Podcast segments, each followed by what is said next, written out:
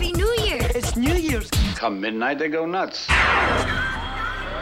Welcome back to Go Gaddis Real Estate Radio right here on AM 920. The answer. I'm Cleve Gaddis, and I'm still joined online by John Birchfield with Capital City Home Loans. John, thanks for sticking with us through two segments. I'm excited. That's I feel not that's not normal for those who might have missed the prior segment. John is my preferred lender. I've been using him for my own personal loans for years and years and years, and he can be reached by either going to uh, gogaddisradio.com and saying, Cleve, hook me up with John. Happy to do that. Or you can just call him directly at 678 226 7887. Again, 678 226 7887. If you are listening to this segment, you're thinking, you know what? I'd be scared to death to call a lender because I don't want anybody to know, you know, my situation. Well, I'm going to tell you, just get over that because having a conversation with someone like John, even if you're like, hey, I don't really want you looking in my dirty underwear drawer, let John know exactly what's going on because if you're not able to qualify now, he can give you a very specific step by step process for making sure that you can qualify. And in some cases, I mean, getting your credit score up is easy. I decided, John, that I was using too much of my American Express card because I use it for travel and it was too big of a percentage. And I think, well, I'll just solve the problem. I'll get them to double my limit and that'll solve the problem. And I called American Express. Would you double it? Like, yep, absolutely. It's changed right this minute. And my credit jumped 35 or 40 points just because of that, because I was staying under that 30%. So, anyway, so glad to have you here. And we're going to talk about a couple of things um, that uh, one of them is going to be right up your alley, and another one is going to be something that you may or may not know anything about. But before we get into those, um, one of the things that I wanted to address is there's a whole contingent of people out there who say, I'm not going to move forward buying something now because I don't want to get locked in at six and a half percent when I believe rates are going to be in the fives within the next, you know, six months, let's say. And I say that's a dangerous game to play because if you wait until interest rates go down, then the prices are going to go up enough to probably offset a lot of the interest rate. So, in my opinion, it makes more sense to go ahead and buy because you can refinance. So, talk to us just a little bit about refinancing. So, I go in, I get a loan today, and it's 6.75% or 6.5%. Now rates are five and a quarter, five and a half. They may or may not get there. What do I do? Is it easy to refinance? Is it hard? Absolutely, super easy, and uh, and a lot less expensive than than the closing cost you would incur when you buy a home. There are ways to defer the closing cost. There's ways to do a refinance with no closing cost. Yep. So all those options are on the table if it makes sense for that borrower's particular situation. But you could not be more right. Uh, you know, there's data, and and we could dive in if we had hours to, to look at it. That that'll show as as an interest rate comes down a full percentage point. Well, that just puts that many more hundreds of buyers that are now eligible to buy the same home that you want to buy. That's increased competition. That drives price up because you got so many houses for sale. If you add more buyers, we know what's going to happen. And that puts us- absolutely wash away the improvement that you would have experienced in interest rates. Exactly. And it puts us right back into the same situation of 2020 and 2021 when prices were going. I mean, like insane. They were going up 20% a year. And if you wind up paying 20% more for a house, it does not matter if you pay, That's right. you know, uh, 1% more in interest. It simply does not matter. So if someone were to want a guide that says, okay, if I if I lock in at six and a half, when do I need to call John back to talk about refinancing? And I would say that number is when the interest is one percent lower. But what would you think would be the nice trigger that says, okay, it's this much lower? Let me call John and see if it makes sense from an expense standpoint. one percent is definitely a good guide, but everybody's situation is slightly different. True. So we're gonna we're gonna keep the lines of communication wide open. We have systems of which we keep the buyers informed of what's going on in the marketplace, so that they'll know, hey, uh, all right, we need to we need to dive in and take a closer look, and we'll prepare numbers and say, okay, this is what a refinance would look like for you. Do we want to execute that refinance now, or maybe we roll the dice and keep waiting and see if they drop even further? So that's those are conversations we have ongoing, day by day, month by month with borrowers to make sure that uh, that we do the best thing for them. I love that. So hey, don't don't roll the dice. If you want to buy a house, go ahead and buy it now. Then when you're in a position for rates to float down as prices skyrocket on the home you've already bought, then you can decrease your monthly cost on that, which is a win-win. This segment of the show, even though John Birchfield is our guest, is brought to you by the law firm of O'Kelley and Sorohan. John loves O'Kelley and Sorohan as well. They're a full-service law firm, 26 offices throughout Atlanta. It's easy to reach them, 770 497 1880 770 497 1880.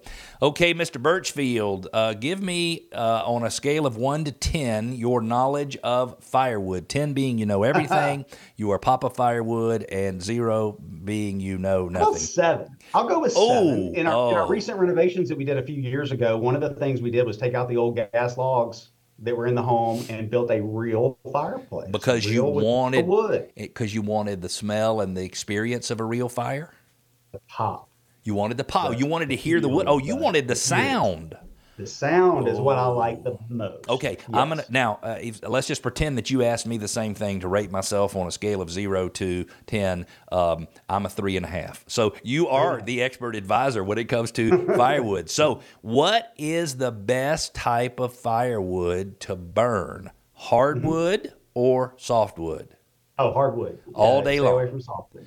Yep. And softwood would be pine or cypress or something like that. In many cases, when you burn a softwood, most softwood comes from something that has needles. And so when you burn it, you can smell that it is like it smells like burning a Christmas tree. In some cases, you're like, wait a minute, what's going on here? Okay, so hardwoods are the best. And so, Yes. do you have any specific recommendations in terms of hardwood? Uh, you know, I stick with with oak or ash Okay. mostly because it burns slow and clean, not a lot of smoke or dirt or soot to those. But but it really doesn't matter as long as it's hardwood, and most critically that it's dry, seasoned wood. When we say dry, we're not thinking about just doesn't have rainwater on it. We're saying that it's been cut down, not living, Yep. in with roots in the ground for a year, so it hasn't soaked that moisture up inside the the wood itself. Yep. Uh, we uh, started a fire pit uh, in Dallas when I was there over the holiday with uh, with Tammy and her family, and the wood had been sitting on her patio, and it had been raining for two days. That was popping and cracking, and there was stuff flying out of that. I'm like, damn, I'm gonna burn the house down. I had to stay out there and watch it because these big pieces would blow off, and then they would sit on the ground and burn. So you got to be careful. Okay, let's talk about how many pieces. Let's talk about ten different types of wood real quick. Hickory burns the longest, but oak burns almost as long as hickory. So you if you're concerned about something lasting a long time, oak, uh, hickory, and oak are the two choices. Now, beech, do you know what it is known for? I don't. It burns the hottest. And I'm Beech. not sure exactly why. Beech, B E E C H tree, Okay. burns the hottest. And a lot of people, as they burn beech, they report kind of a, of a of a nutty smell, which I am big time into the smell of a fire. So I like a little bit of a smoky smell. Okay, cherry smells the best when it's burned. It does, yeah. Cherry smells the best, and ash, you mentioned ash, mm-hmm. burns a long while and produces the least amount of smoke of mm-hmm. all the woods. And I think you said that earlier. Apple wood smells divine. We certainly know that. Black locust, I've never even heard of it, is long lasting. Maple, uh, it seasons fast, so you can maple will be ready to be burned in a fireplace faster than some of the other hardwoods, which is interesting. Hawthorn, which. I've never heard of, is a very neutral firewood. It's not, it doesn't smell like anything. And then sycamore is the last one. is It's very smoky and has a very short, short life. So, John, I'm going to say that your ranking of yourself as a um, as a seven on a scale of ten is exactly right. And my ranking of myself as a three or a three and a half might have been a little bit high because I didn't know any of the stuff that we talked about. But that was fun discussion. Hey, can we jump into something fun. else? And if you've just joined us, you're listening to Go Gaddis Real Estate Radio right here on AM 920. I'm Cleve Gaddis, host of the show, also a real estate agent and team leader here in Metro Atlanta, helping buyers, sellers, and investors make the best decisions whenever possible when buying, selling, or investing in real estate. And the other voice you hear is John Birchfield. He is a he's one of the vice president gurus, if you will, at Capital City Home Loans. But he's just a genuinely good lender who has the best interest of all of the people he's doing business with. And you have actually uh, helped us solve some uh, problems. Uh, and when I say creatively, I don't mean illegally. I mean we just figured out creative ways to get someone into a home when they might otherwise not be able to do that. So, got a question, and this was on from YouTube. Somebody watching one of our videos on YouTube says, "Greetings, sir. Out of all the videos I've seen, my question is yet to be answered." I think he's saying, "I'm watching your videos and you won't give me an answer, so perhaps you can answer it for me." I would like to know what is the FICO score range which is 300 to 850. But most importantly, is a FICO 9 score of 718 a good rating? So, mm-hmm. John, mm-hmm. would you say a FICO 9 score of 718 is a good rating? Yeah, it looks to be. Um, you know, I'm no FICO 9 score expert by yep. any means. Yep. We've not yet adopted this system yep. as um, uh, for credit underwriting but uh, we're learning more about it as things go. And um, it seems to be a very favorable model, which should help more people get approved if we are able to fully transition to that model. Yep. So FICO 9, it ignores medical collections. It mm-hmm. ignores satisfied collections that have been paid and it allows you to calculate rent. So I'm going to push back on your statement of saying, hey, we have not adopted FICO 9. You might not have adopted that particular credit score, but you already do what it does. So yes. you're already ignoring medical collections, which is the way it should be. You're already ignoring paid, satisfied collections. Now, if someone had a car repossessed or you just lost a home, that stays on your credit. And so that's not mm-hmm. like a collection. But if you had some kind of charge off or a collection that's been satisfied and it's old, then you're not going to consider that easy either. And yeah. you have a way to help people use rent. So you can actually yeah. verify the payment of rent and then you can use that to for payment history, right? Mm-hmm.